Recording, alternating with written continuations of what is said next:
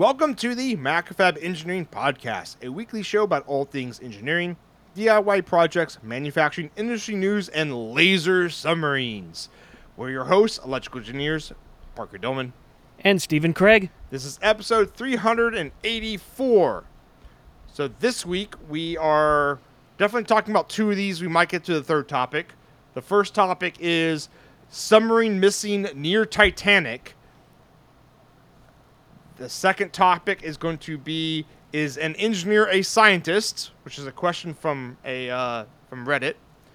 And then the third possible topic is going to be uh, lasers enabling internet backbone via satellite to basically replace all those undersea cables, the fiber optics.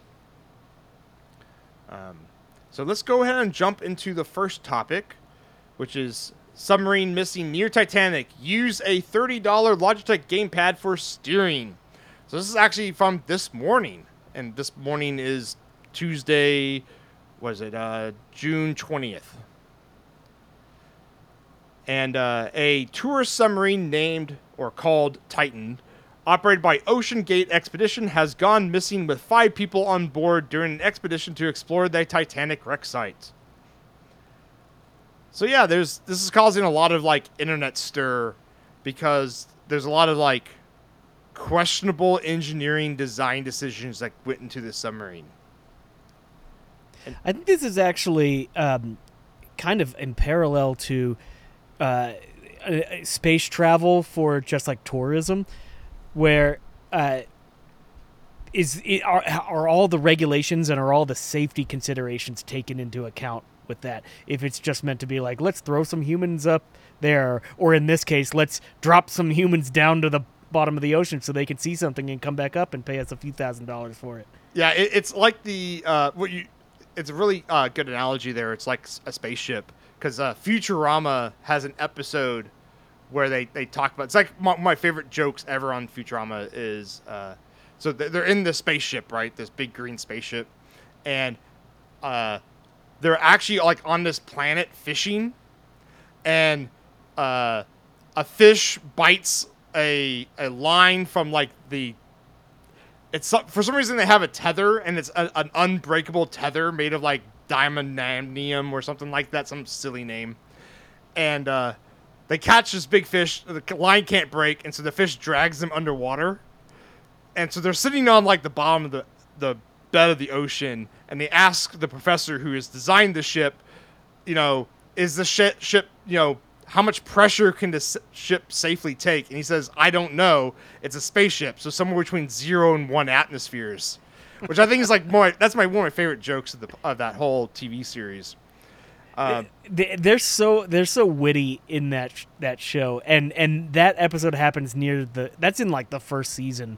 Yeah, and it's just every time I go back and watch that show, that that episode stands out for me. It's just like God, the writing is so good in this. Yeah, and uh, so we have the this is the same yeah I, I, that's a really good uh, idea is like it's a it's similar to what regulations for for space flight i guess for space flight there's you can kind of say it's like an airplane almost in terms of it's flying quote flying in the air so like faa regulations might apply oh they they for sure do apply yeah but for submarines is there is there something for that for submarines?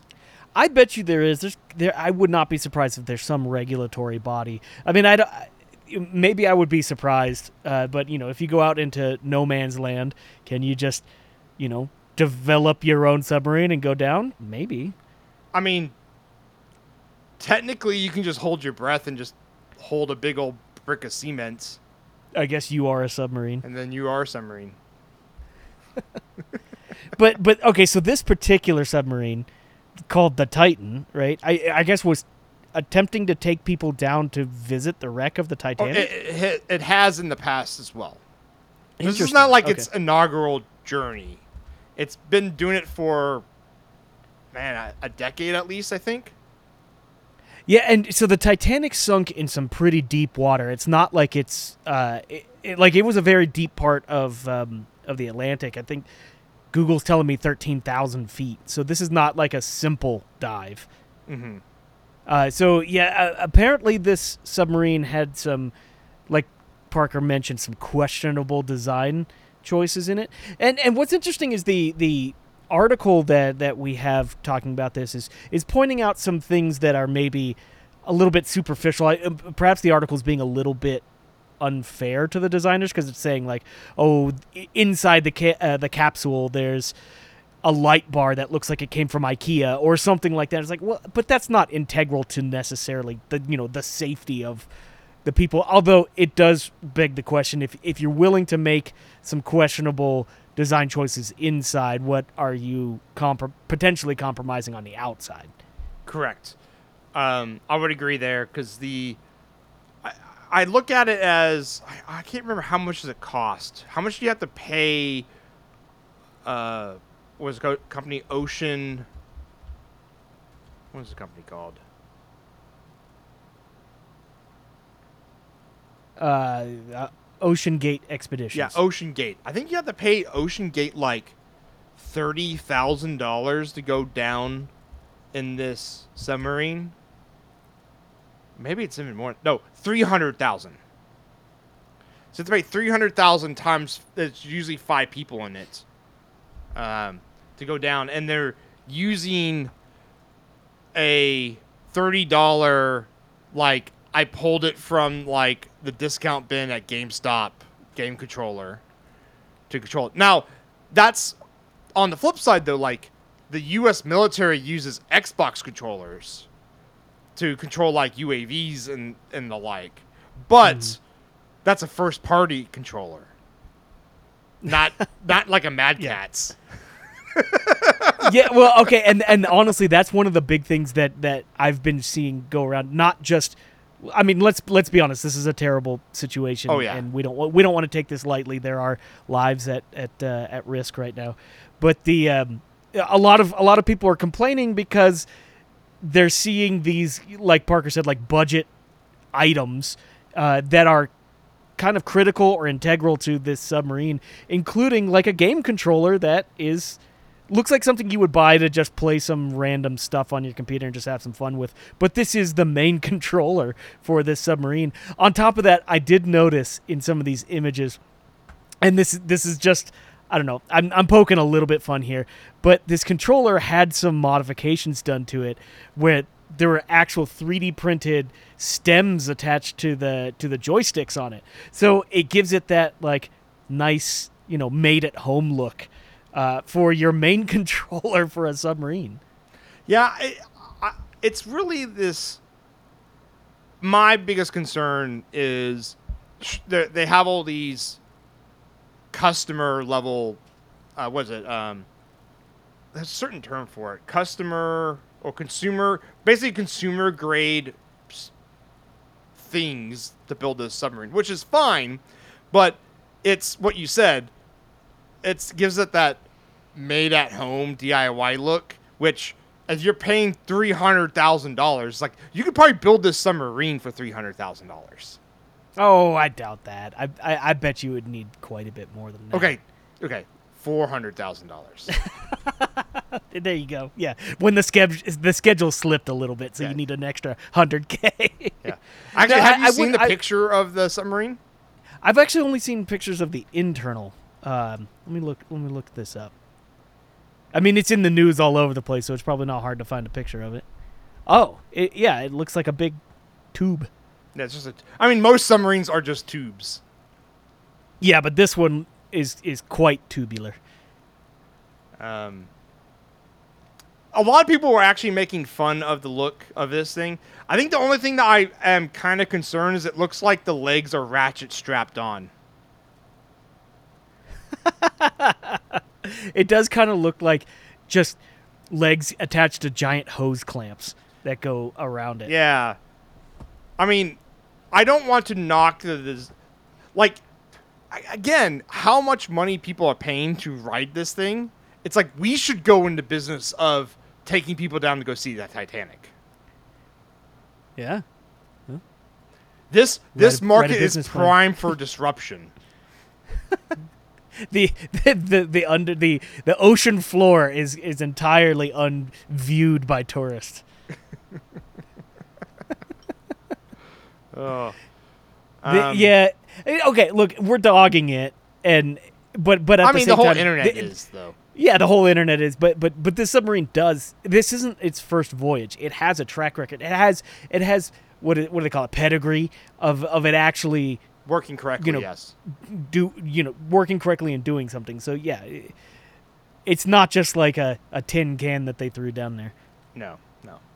I mean, yeah, they could do worse. It could be like a um, how how deep would like uh, what's the like upside down bell that goes underwater? Upside down bell. Diving bell. Oh, I guess they could just send a diving bell down, which would be even. I don't think diving. They do. I don't think that goes that deep. I mean, Doesn't the Titanic, thirteen thousand feet's pretty deep. Yeah. How That's low- one of the biggest reasons why the Titanic, uh, you know, there hasn't been a lot of um, bringing any of it up, and why it took so long to locate it and explore it is because it was so deep. Diving bells are around a thousand feet, so we are thirteen times. Thirteen times. Yeah, yeah. It's not. It's not that simple.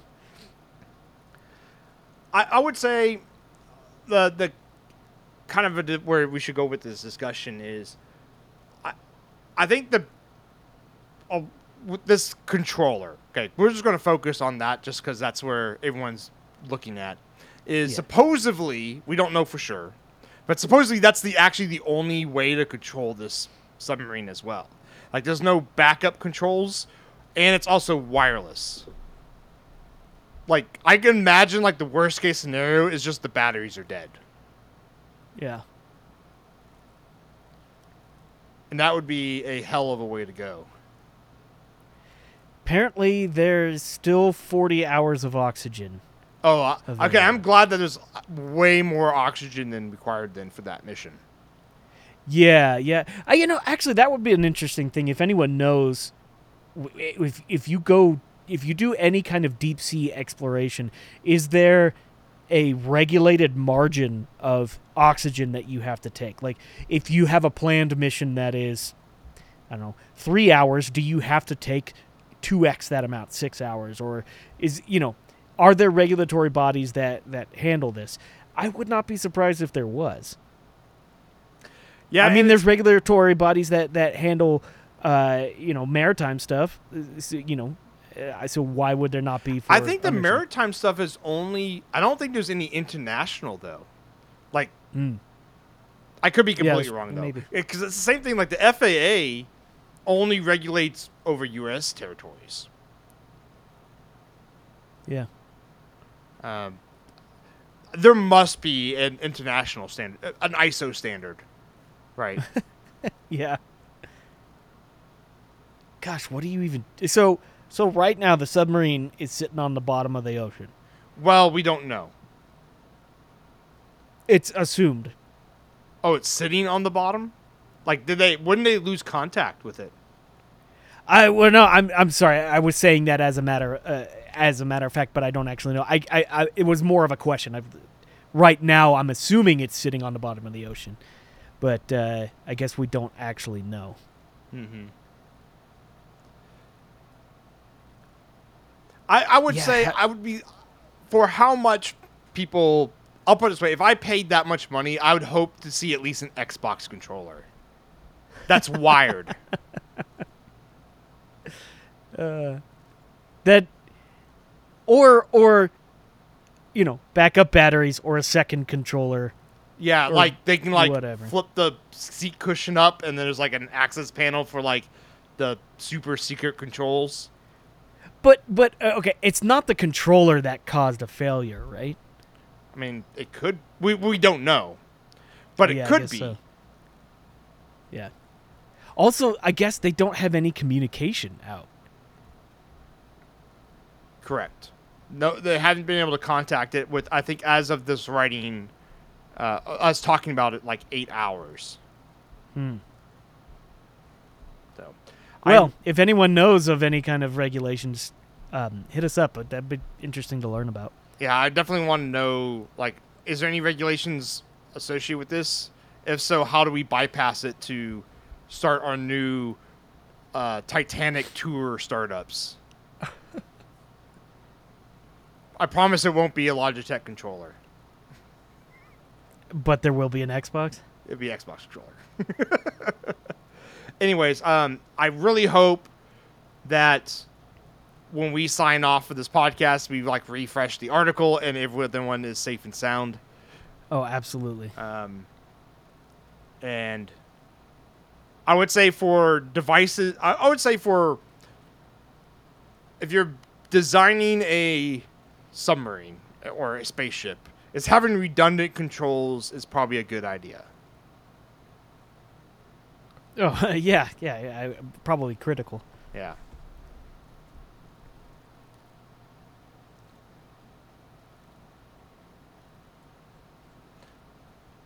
It's like with uh, even in cars uh, that are just speed around on the surface of this planet. I mean, all, most of your systems have some kind of backup. Your your brakes have a mechanical cable, usually as a parking brake or emergency brake. Your uh, steering usually has a mechanical linkage, at least, that goes to it. Where sort of the power steering goes out, you still have that. And then, um, what other backups do you have on that? I think actually that's only steering and braking because you don't need a backup for like going fast. Yeah, the uh, the failure mode on that is to not go fast, right? Yes, not go faster. And then you know airplanes have uh, multitude levels of backups for hydraulic systems and that kind of stuff. You know, it would be really fun um, to sometime get a reliability engineer to come on and talk about component reliability, and that that that spans a large, you know, That's a lot of risk. And, range of disciplines. But but like for instance, in in electronics, there's high reliability parts, and uh, and and you can actually pick parts based on how they fail.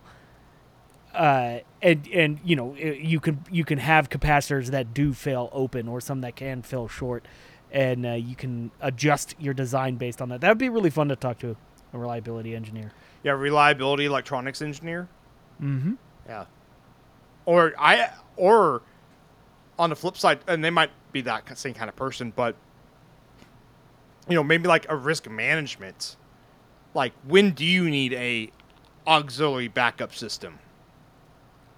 Well, and okay, so most of the time, the way you know that is you sign up to be under some regulatory body, and it just tells you this is what you need. Well, regulatory bodies, the reason why those exist or those rules exist is because it's written in blood. Oof, that's that, that's kind of morbid, but yeah, in a lot Uh, of ways. But so it's like, oh, this one thing failed and a lot of people didn't make it. Thus, we need a backup for that system. But Yeah. it's like, is there a way to look ahead? And the answer is yes, because Oh, of course, yeah. they've been doing it with uh, space travel, really.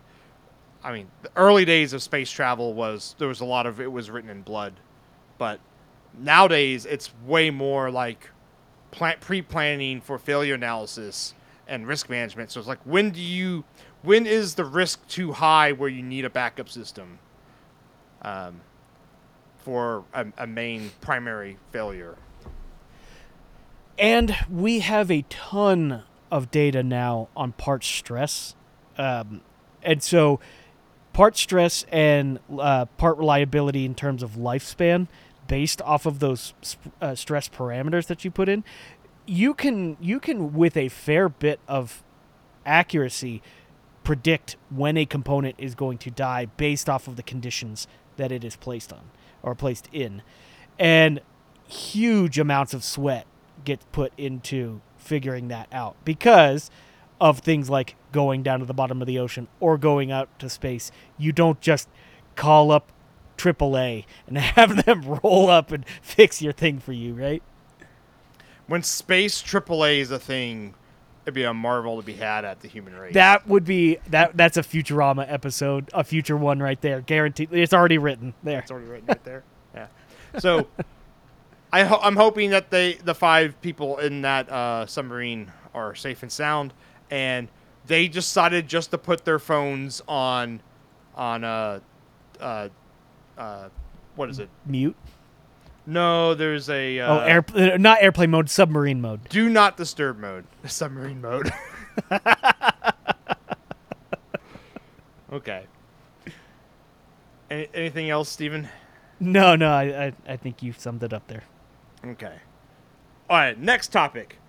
Is an engineer a scientist? And this, I was going back and forth about in my own brain too about this whole thing. Is uh, th- this question was asked on Reddit. Um, the question is whether engineers can be called scientists. Um, some people are saying that engineers who use scientific methods in their work should be considered scientists, whereas other people think scientists are generally just working on research. Uh, Okay, but but but but he, here's here's some something to keep in or to think about. It's easy to tell when somebody is an engineer.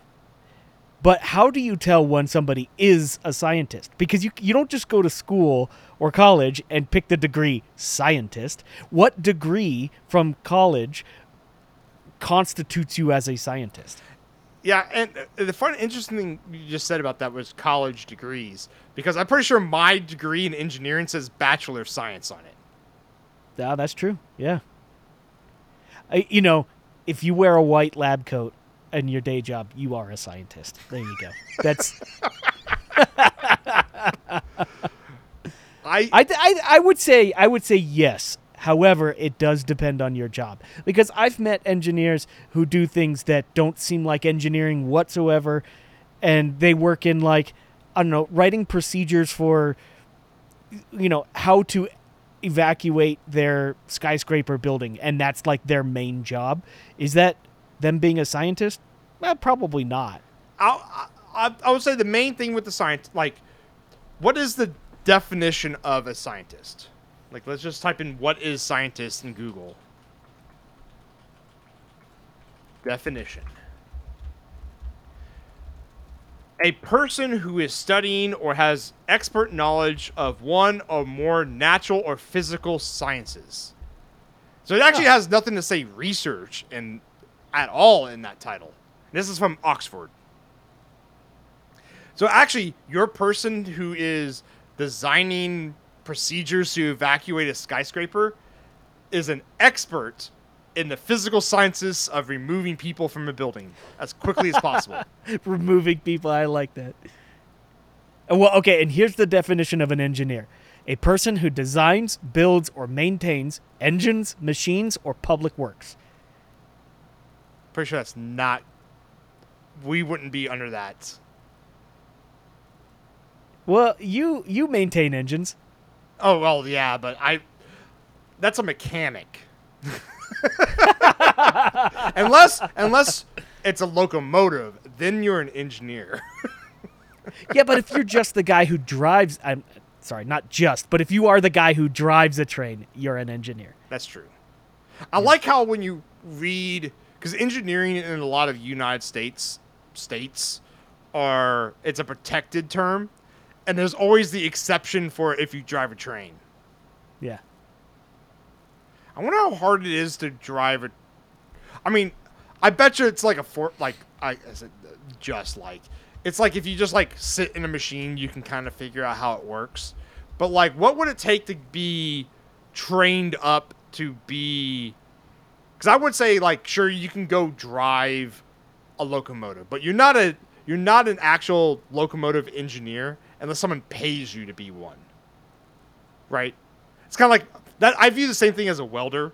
You're not a welder unless someone's paying you to actually for how good your welds are. I, I was mentioning this to my friends at work the other day. We were talking about are we professionals or not?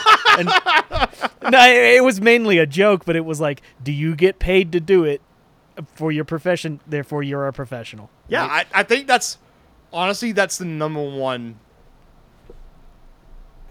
If you, what are you a professional in? What you get paid to do.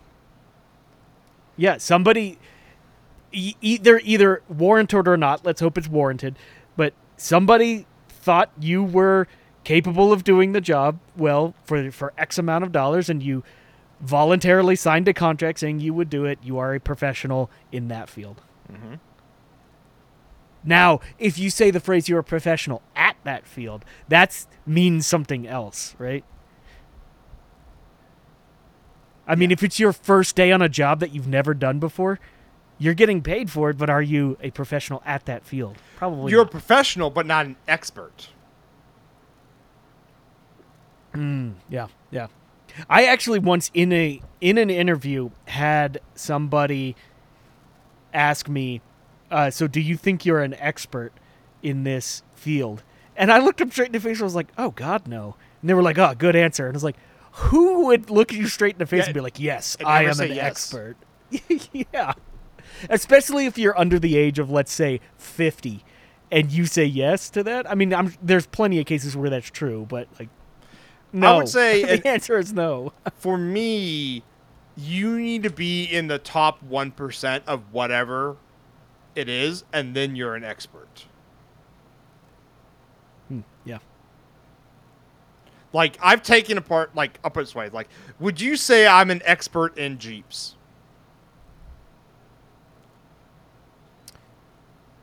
The answer would be I- no. Well, but but the reason why I'm I'm even questioning this is I'm trying to think of like I would I wouldn't okay, I would say no, but I wouldn't put you super far away from it. If you were working on Jeeps as your profession, you might be an expert by this age. If you had been doing it your entire life and you did it as your day job, if you were cranking 8 hours a day every day on Jeeps by age you're 36 now, um, then I might consider you one. Yeah, I, I might be an expert in parts of my Jeep, but definitely not the whole system. And there's definitely like, I definitely go ask people who I consider experts in Jeeps lots of questions still. Right. And I would say It, when you are an expert when you have to ask less questions. Even though asking questions as an expert is not a bad thing, I think you're at the point where like you don't need to ask a lot of questions about whatever it is. I think expert is people are asking you the questions. Yeah, that's a good point too. Or you are asking questions that you just can't Google anymore. Actually, maybe maybe maybe a one definition for expert is when people have questions, you come to mind first as having the answers. Yeah, that could be there too. Isn't the rule of thumb 2000 hours to become proficient at something and it's 10,000 hours to become an expert? Yeah, but that's like I think that most of that is like uh hand-eye coordination is like painting or Playing an instrument. playing instruments, not knowledge. Because, like, I'll put it this way: don't let's say you were an astronomer, like studying the universe. I don't think ten thousand hours you would be an expert at the universe because we just still don't even know everything about it. Oh, sure. Yeah, but but I would think that once you've spent ten thousand hours on something, you're you're no longer um, wide uh, a wide swath of knowledge. You've started to really oh, focus so you're, in on you're things. an expert at one particular part of the night sky. Exactly. Or like you're an expert at that one star that you found and you know everything about that one star, right? Okay, I can I can see that. And 10,000 hours actually is not that much. 10,000 hours is 1.14 years. Now, I mean, yeah, that's that's a lot, but let's say, you know, average human lives to 75, 80. Let's just say 80. That's a little over 180th of your whole life. Yeah. Now, Well, that is 1.14, you know, Well, if you take solid if you take six hours out of your day to work on something to be that expert at ten thousand, I mean, you're still talking, you know, five almost five years It's like four and a half years. It's Yeah. a while. Yeah, yeah, no, it's it's totally a while, but it's not like half your life. Mm. Does sound like a big number though. Yeah. Has a lot of zeros in there. Yeah, a lot of. it also you you also have to consider like of those 10,000 hours, how many of those were quality hours? Like what is the derating factor on those 10,000? Is it really 20,000 because like of those 10,000 only 50% of them or 50% of your time during that is actually like sinking in and settling in your brain. It's it's like listening to an audiobook and you fall asleep halfway through a chapter yeah. and you wake up and it's like chapter eight and you fell asleep at chapter two. It's like, well, you gotta start all, start all over. yeah, you got to go back. I, I was talking to my buddy who has a um, ten-year-old son who is learning to play the saxophone right now, and the the rate at which this kid is able to just pick things up and like actually accomplish learning this thing even though like he's not fantastic but the rate at which he's learning is insane like I'm so far past that point where I soak things up like a sponge. Like I have to put so much effort into learning something right now. Uh, it, I don't. I mean, ten years old versus thirty six years old is very different. But um, so that's what I was meaning. Like the quality of the hours that you're doing. Like if I if I went and tried to become an expert at something brand new right now, it would be so much different than if I tried to do it when I was eighteen. I, I, you know what? I think you're selling yourself short on that. Uh, mainly because when you try to, when, for right now, when you when you were 18, you could be, you could just dive head first to go learn it, and you didn't have anything else to learn but that one thing. Yeah, It's like it's like going to college. Like you're when you go to college, your job is to learn. So you're spending 10 plus hours a day learning stuff. yeah. Whereas now you work an 8-hour job, you come home, you have to go mow the lawn, go cook dinner, all that stuff, and then maybe you have an hour to like change for for me like I I can't switch gears real fast between disciplines is a good term for it. So Sure. like I can't like switch gears and go learn something that's completely different from what I've been doing all day. So I kind of have to get in that mode, I guess. Um, that might be what your problem is too. It's like you just you're so busy and your brain's thinking about other problems in the background, like in the background processes of your brain. You're you're solving stuff at work in your brain while trying to learn something that's completely different and might not even be related. Yeah, yeah. Well, okay. The the I guess the difference between me at age 36 and me at age 18 is I know I know the value of an hour of what that means to me now whereas at 18 an hour meant nothing to me. Uh, and so like I also I know far more how to do directed education now. Whereas back then like I was just like learn anything in this hour and that's good. But now I'm like no this is what I have to study for the next hour and I try to stay as focused as possible. So like my the way I approach learning is completely different now than it was then. But but you, you know at the same time like here here's actually what's what's happening today with me. I spent 8 hours at work you know, uh, laying out a PCB and identifying PFETs to be able to go into space. And then I come home and I've got two hours of podcasting that I have to do. And immediately after this, I have to switch gears because my dryer's not working. So I have to go and fix that after that. And then I do plan to spend some time doing some uh, some wiring of a control cabinet for my CNC later tonight. And so, like, yeah, having to like switch mindsets. But the funny thing is, on all of those, there there's so many new things in what's happening there. Some of those aren't new. Like I've fixed this dryer so many times, it's not new. I, I know exactly what I need to do on it, but uh, but I know I know what I needed to go do to execute on all of this. So I don't feel like I'm learning anything new today. I'm I'm executing on what I learned years and years ago. So, Hmm. I guess I'm get, just getting old. That's just how it goes, right? that is one thing that is common between every single person on this planet. Actually, Uh, you might you might say universal. I'll say you, everything in the entire universe. Actually,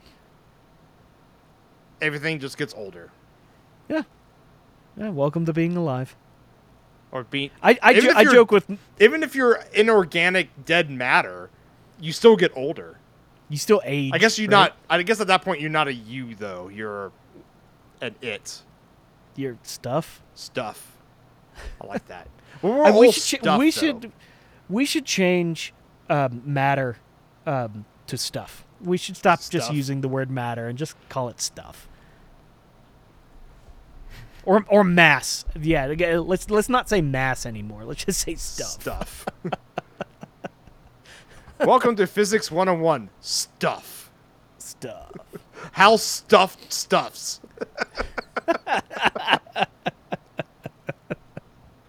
Great.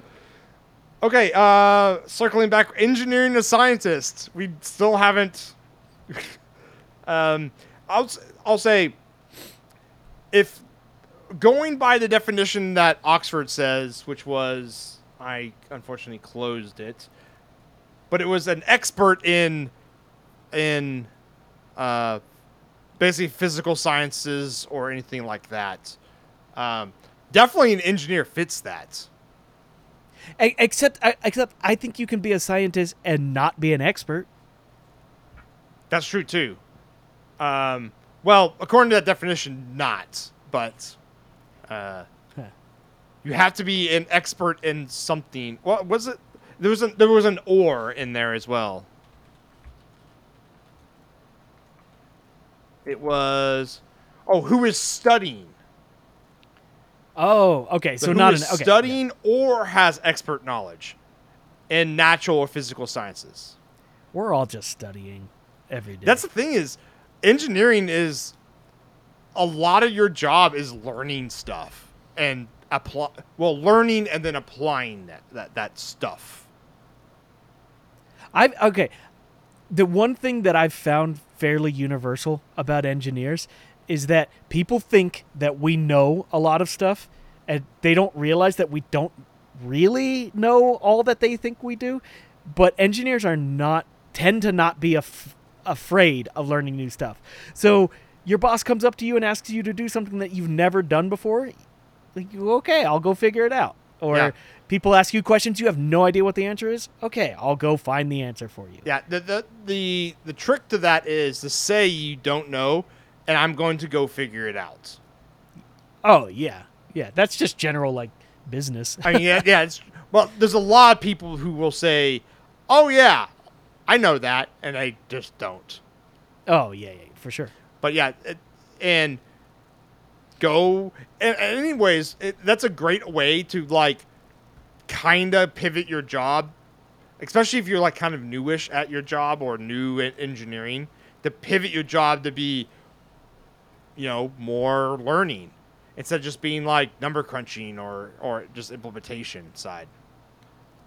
Is no, I don't know exactly how to do that, but I know how to go figure out how to go do that. Which actually is like when you look back at your engineering education, I'm hoping by when you're like Stephen I's age, which is like a decade after after education, you re- you realize school wasn't about memorizing what was in those books.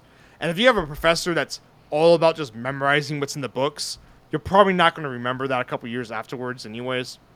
But it's learning how to figure out how to learn something. It's like it's like a derivative of learning. It's part of it is a game. It's just like Yeah.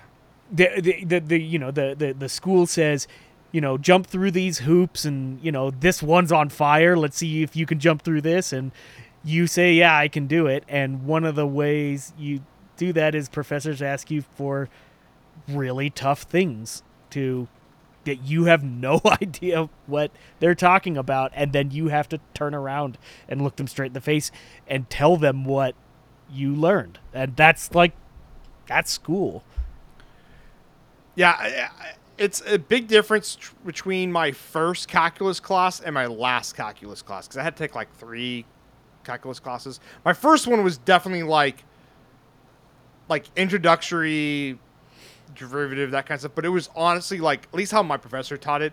It was just like learn. It was just memorizing the motion to do stuff. I did. I was terrible at it. It's like 'Cause I'm- advanced arithmetic at that point. Yeah, it's just learning how to write the scribbles down on this sheet of paper in the right order. Yeah. And but the, my last class, my professor taught it more as like pattern recognition and analyzing the problem that way. And I, I that was like my first A ever in math. so That's awesome. You know, uh, whenever whenever I meet people who are n- not in technical fields and they say, "Oh, I really hate math," I always question them about that. Uh, and and ninety nine percent of the time, the reason they hate math is because they actually hate arithmetic that you do in grade school, and whenever they're presented with a problem that they don't know how to do, they just look at it and say like, "Oh, I don't know how to do that." Where the key word there is "do," because arithmetic was taught as, like you said, just like a string of actions that you do in order to reach. It's a trick. They like your your school teachers in grade school teach you how to do the trick such that you can get you can write the right number at the bottom of the page and leave the class. That's that's how most people treat math. Where instead of thinking about it of it's not how do I do this problem, it's how do I think about this problem. Most people don't consider math that. They consider math as like, okay, I write this number right here on the page, and I write this other number right next to it, and then I draw a bar over it, and then I put a period here, and then I do. It's it's just a series of actions that they know they need to take without understanding at all the consequence of what those numbers are actually doing. So when a, I, I find it surprising how many people actually say they hate math, but don't understand what they were doing in math. And my guess is a lot more people would enjoy math um, if they actually were sitting down and thinking about like, how is this helping me do anything? mm-hmm. I mean, I'm still gonna stand by that. I, I just don't like doing math.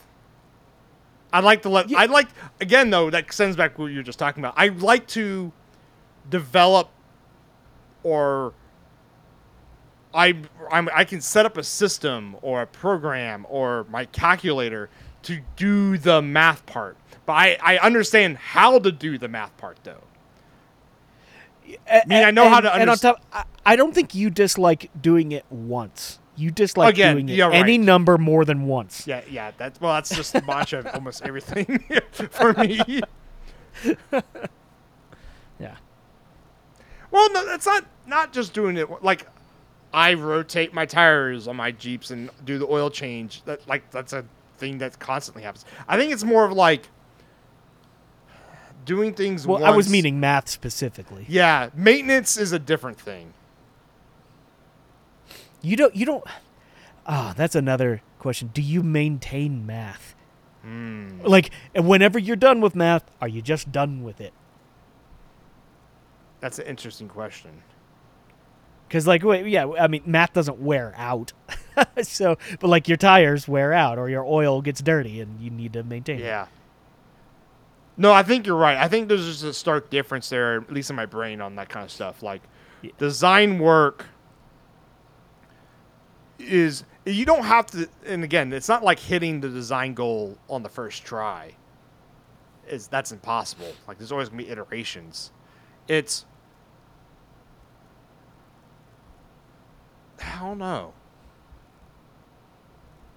I guess it's it's that whole adage of like uh, doing the same thing again and expecting a different result. I think that's the the frame reference I'm in because I see that a lot. Where like, oh, let's just do it again. It's like, well, do you do, are you just do you expect the same answer? If so, good. If you're expecting a different answer, then uh, what what are you doing? The, the, I I remember being younger and uh, and my father telling me, you know, if if your computer, if you ever ask your computer to do something and it does, you know, whatever, and uh, you weren't happy with that, he's like, if you if you ask it to do it again, don't expect a different result. And as I've learned more about electronics, I I have to I have to refute that and say like, nah, there's there's actually a likelihood that it could give you something different. I mean, especially with uh, with this whole, new like neural network and AI kind of stuff too, where it's uh, non-deterministic systems now. Well, they, they they are. I don't think they're non-deterministic. They're just extremely unlikely deterministic, right? Okay. Uh, I'm, I know I'm being a little bit. extremely unlikely. no, you you are right though. You are right. Well, well, well, like with with any AI algorithm, you technically could follow it backwards, right? There, it would be impractical to do so, but I guess theoretically possible that you could follow it backwards. You you are right. Isn't that's sort of gosh, we're going all over the place with this, but uh, isn't that like the whole argument with crypto and the SHA or the SHA algorithms where it's that technically you could, but it would take so long for you to. oh, uh, you mean the blockchain? Yeah, yeah, yeah, yeah. I mean, that's the whole point of the blockchain is is the the ledger, so to speak, is built into the system at, at a fundamental level. and it's so um, impractical that anyone could follow it back. But computers are deterministic at the end of the day, or these algorithms are. Perhaps, perhaps I'm wrong on that, and there's someone yelling at Yeah, at- the at blockchain right works now. completely different than how like modern AI works. Yeah, Blockchain is designed to be deterministic. Whereas like a modern neural network is you feeding it a bunch of data and then it it thinks in quotes. Well, but but but if if say you asked it to draw, you asked an AI to draw me a picture of Darth Vader, and it goes to one pixel on there, uh, and and it has to make a decision on what color that pixel is going to be. You could follow the algorithm through its whole network and find out how it decided that that pixel needs to be black, right? So what's interesting about that if you had if enough effort, you could. with the same model, you can ask it the same prompt and it will give you a different picture. Well, because the variables that go into it, time is one of them, right? I don't know. if not, time eh, well, no, not specifically, but but in terms of when it does a search, things may be different between one search and another search. So that's what I mean by time being involved in there. Well, a lot of no, I'm talking about like you can have those those image AI models on your computer, and it only has access to its own model. And if you ask it the same prompt, it will give you something else. Maybe it's using some other kind of like randomness under the hood to help like Yeah. stir the pile of data around with a big old shovel.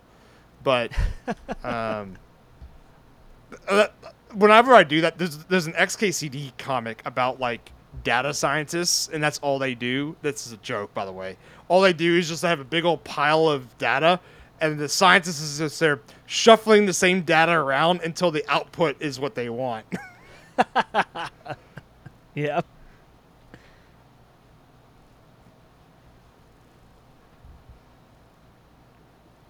Okay, so Okay. takeaways. Is an engineer a scientist? Uh, uh, short, yes. short answer. Yes. I say yes too. Yeah. I, I, right. yeah. Moving I on. yes. Took us uh, 28 minutes to get to that.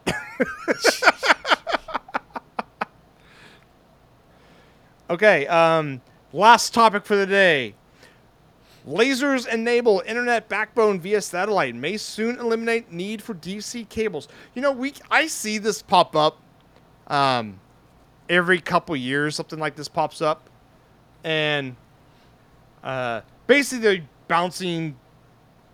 Well, at least what I pretty sure how I understand it is they're bouncing lasers off satellites, mirrors, and they intercept the laser. Like basically, they're using like fiber, op- like the air is the fiber optic, um, and then bounce it back, and uh, they get high speed communication that way.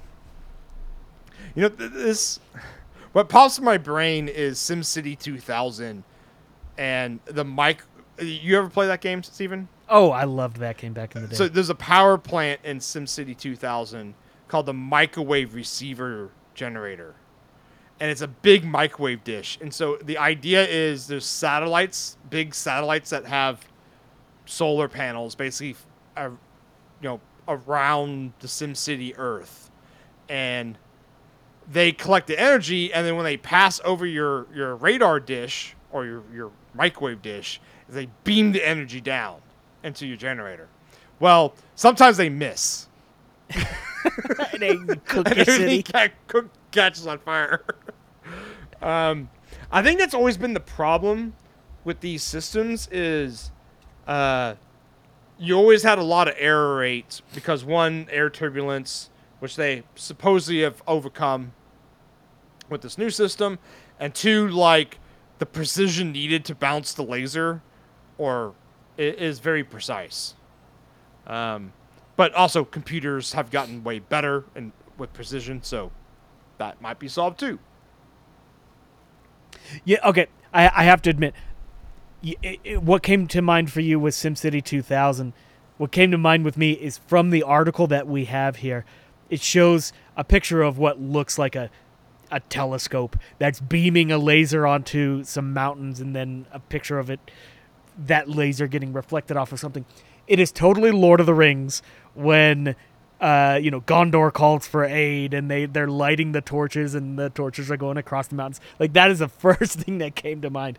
And it totally makes me like if I was in charge of this project, instead of broadcasting Hello World or something like that, the very first thing I would send across this is Gondor calls for aid.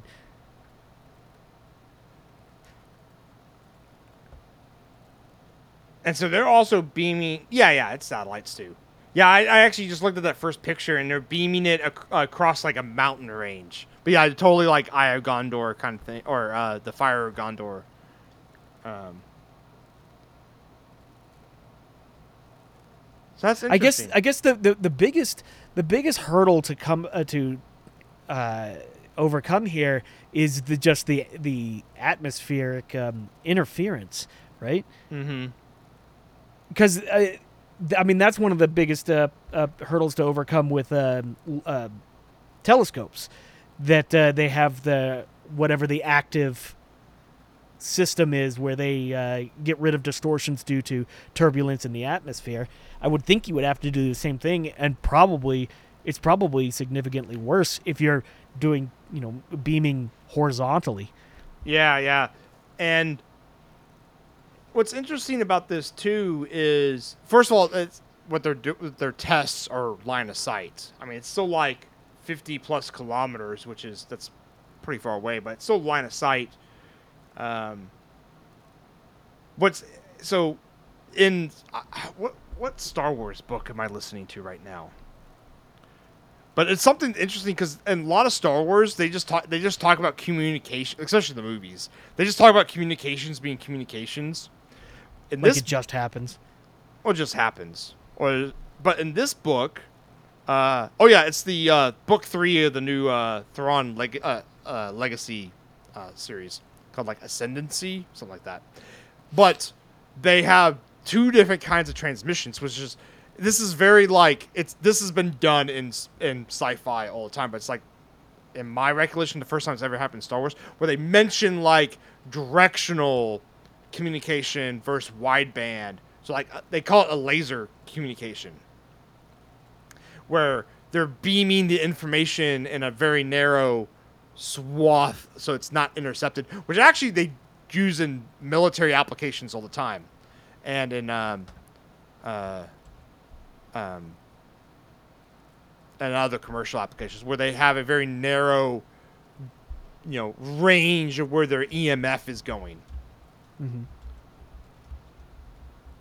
instead of like an omnidirectional. Like directional antennas has been a thing for a long time.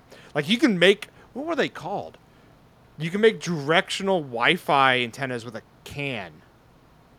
What were those called? I made one back in freaking high school. For Wi-Fi? Yeah. I think it was a cantenna antenna. Uh, with a Pringles can? I I, I just use a soup can. Really? Yeah, yeah, cantenna antenna. So, um, in in high school, me and my neighbor, we were part of a World of Warcraft guild, and he had really crappy internet, and I had kind of like decent DSL, and so I set up a my Wi-Fi modem in a can that I could point at his room, and so when we would raid, he would turn on my he would connect to my Wi-Fi so he would have less lag. But I had a I had a did it actually work? it did work, yeah. So I had a uh, can that I could direct the Wi-Fi to his room. But I, you would move that thing like one degree off, and he would get no connectivity. oh, so yeah, it was it was sensitive. Yeah. Well, it was a directional beam of EMF. Yeah, yeah, yeah. Wow. Yeah, they, yeah, they work. I, I've read about some stories. People have like been able to like build special antennas to basically pinpoint beam Wi-Fi like miles. Uh, you know, I saw a um, a YouTube video of a of a guy who created a receiver that was like that. That he basically put on a tripod that was um, he could control, and he would sweep across and basically rasterize an image to find Wi-Fi hotspots and visualize them as a heat map to see where basically where something was uh, transmitting from. Oh, that's cool. Yeah. But what's interesting is um, some of the tech they're using here is MEMS-based mirror systems. Isn't that uh, DSP from TI? MEMS? You mean DSP TVs? Oh, you're, uh, DLP is what about. You're right. DLP. That's a Yeah. that's DLP. I guess potentially, but DLP it was specifically for Yeah, but know, it was a visible light. MEMS-based mirror grid system. maybe, but I think I- they're I think they're MEMS-based. uh, yeah, no, no, DLP is, but I'm I'm talking about for this laser thing. Sp- uh, but the there's a probably a maximum speed that you can tilt the little mirrors in a in a DLP. I don't remember what they're PWM'd at, but uh, I don't know. Would it be fast enough to transmit laser internet? I mean, it's enough to transmit light of the football game to your eyeballs.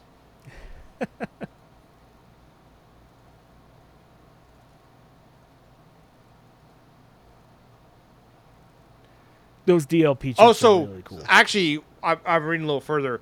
The they're using those MEMS-based mirror systems to not do the frequency, but just to help correct the phase phasing problems of like the atmosphere. Oh, okay. So that's what I was talking about. The atmospheric distortions are controlled by tilting a little Yes. mirror in a. Yeah. Okay, that makes a lot more sense. I, I, I was thinking that you were saying that the the actual digital transmission was the mirror itself, and th- yeah, that No, no, seemed no, no, a no. little bit wrong. Yeah. Okay. Yeah. Yeah. Yeah. Cool. As for replacing deep sea cables, only if the problem is it's still line of sight, and you can't. We haven't figured out yet how. Oh, I wonder if you can. What movie was this? What was it? Wanted, where they curved the bullets. Oh yeah. Yeah. Yeah. What if you could?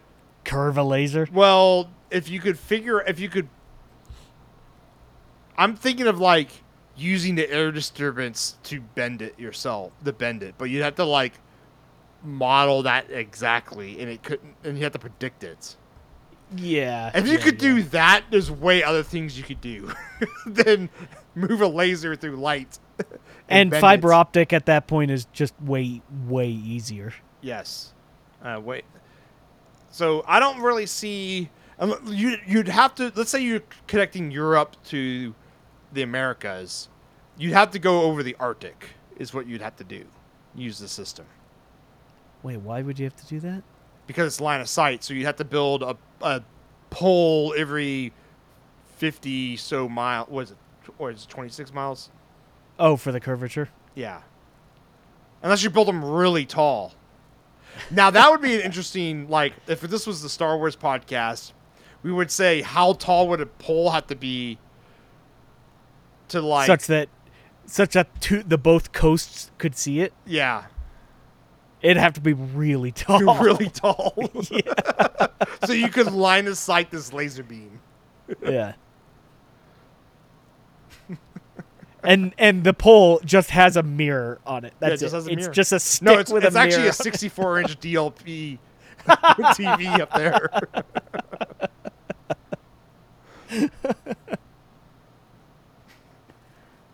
oh, that's great. Yeah, see, engineers are scientists. We're- yeah, see, yeah. yeah. Okay, I could see this replacing. Uh, if the speeds that they're saying is true, I can see it replacing current, um, directional internet that's line of sight. Like there's antenna based systems that um, a lot of uh, small ISPs use, and that 'cause- and also um, uh, that this is how a lot of uh, um, news stations operate their vans. Um, a lot of that's line of sight. Maybe not even any, maybe not today, but definitely back in the day it was line of sight. But Um, okay, so so what about weather conditions though? What if it's raining? It, what if it's just like completely? What if it's Houston Harvey and you're trying to shoot the internet through that? Right? I mean, I, even EMF has a problem with that a lot. So, Yeah. um, what you do is you build a model of the rain and you bounce the light through the raindrops. Thr yeah, through the drops. Yeah, you curve it through every drop. no, no, you plan on hitting the drop, but it Oh. refracts perfectly and bounces between each one. And it actually, as it hits each drop, it speeds up a little bit. So you actually Oh. get better connectivity when it rains. Um. Okay. Well, I'll leave that up to you to develop that system. Yeah, we'll use AI. Well, I mean, if you say that, you automatically get funding nowadays. Yeah. We we will use AI to disrupt the Titanic tourist industry to bend lasers in raindrops Synergistically. synergistically. Engineers are scientists. Agreed. Yeah, okay. So let's wrap this thing up, I guess. Yep, I I agree. So, that was the Macrofab Engineering Podcast. We were your host, Stephen Craig. And Parker Dillman. Take it easy. Later, everyone.